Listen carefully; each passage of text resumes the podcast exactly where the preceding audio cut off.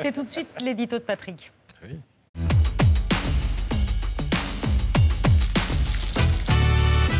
La planification écologique sera donc la nouvelle méthode d'Emmanuel Macron pour accélérer la baisse des émissions de CO2. De quoi s'agit-il? D'un concept euh, qu'Emmanuel Macron a chippé à Jean-Luc Mélenchon dans l'entre-deux-tours. Cela fait près de 15 ans que le leader insoumis a fait de la planification l'un de ses marqueurs. Il en parlait déjà au sein du Parti socialiste et ensuite lors de ses trois campagnes présidentielles. Le paysan, lui, si vous lui dites que vous allez lui demander tous les jours de quoi remplir les assiettes de nos gamins, avec les légumes de saison, les fruits de saison, et si possible, pas des fraises qui arrivent en plein hiver, et ainsi de suite. Si vous lui dites ça, le paysan, il sait quelle machine il doit acheter. Il sait combien de gens il peut embaucher, parce qu'il a du temps devant lui. Il a une planification possible. Voilà pourquoi le concept de planification écologique qui est au cœur de notre programme est un concept efficace. Ce qui n'est pas efficace, c'est le marché.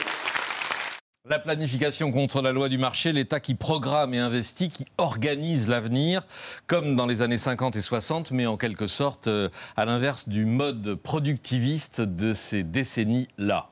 Qui va piloter cette planification? Emmanuel Macron a tiré les leçons des échecs de son premier quinquennat. En 2017, il avait nommé un super ministre écolo, euh, Nicolas Hulot, qui était, on l'a oublié, le numéro 3 du gouvernement, avec le rang de ministre d'État, et d'ailleurs avec une ministre déléguée qui était Elisabeth Borne, ce qui ne fait pas avancer les dossiers quand on a le reste du gouvernement contre soi. Cette fois, le pilotage de la transition est confié à la chef pilote, la Première ministre, Elisabeth Borne, assistée d'un secrétaire général à la planification écologique, Antoine Pellion, qui sera chargé de coordonner la stratégie et de vérifier sa bonne exécution, puisque tous les ministres recevront cet été une feuille de route et des objectifs à tenir. Ça part de l'idée que le climat n'est pas qu'une question euh, d'écologie, qu'il concerne tous nos modes de vie, nos façons euh, de se déplacer, de se loger, de se chauffer, de se nourrir, de travailler, de consommer, et donc tous les secteurs ministériels. Y aura-t-il aussi, comme l'a demandé le Haut Conseil euh, pour le climat, une évaluation climatique de toutes les lois, de toutes les mesures, notamment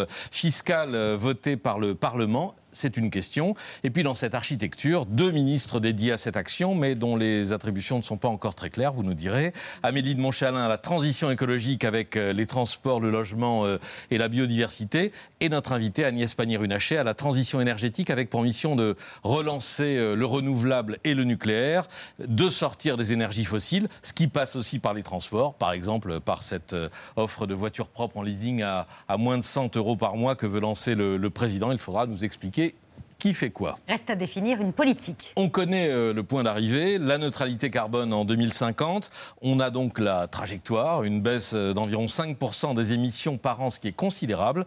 Maintenant, il va falloir programmer, planifier toutes les mesures qui permettent euh, d'y arriver, sachant qu'il ne suffit pas de se donner des objectifs pour les tenir. Deux exemples. Euh, la taxe carbone, dont la hausse avait été bel et bien planifiée en 2014 et qui a été stoppée, cette hausse, en 2018 au début du mouvement des, des Gilets jaunes. Aujourd'hui, à l'inverse, du fait de la flambée des prix, le gouvernement subventionne le pétrole à la pompe, tout le contraire d'un investissement pour le climat. Comment euh, en sortir? Et puis deuxième exemple, les éoliennes en mer, dont le développement a été lancé en 2007, il y a 15 ans, lors du Grenelle de l'environnement, et dont Nicolas Sarkozy parlait ainsi quatre ans plus tard.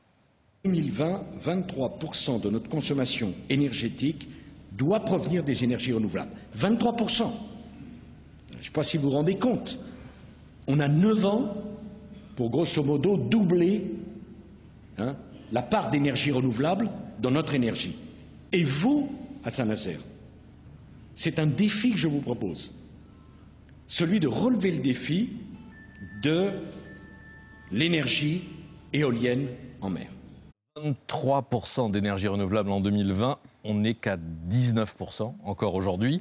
Et avec une seule éolienne flottante euh, en activité euh, au large du Croisic pour 2 mégawatts. L'objectif fixé pour 2020 à l'époque de Nicolas Sarkozy, c'était 6000 mégawatts d'éoliennes en mer.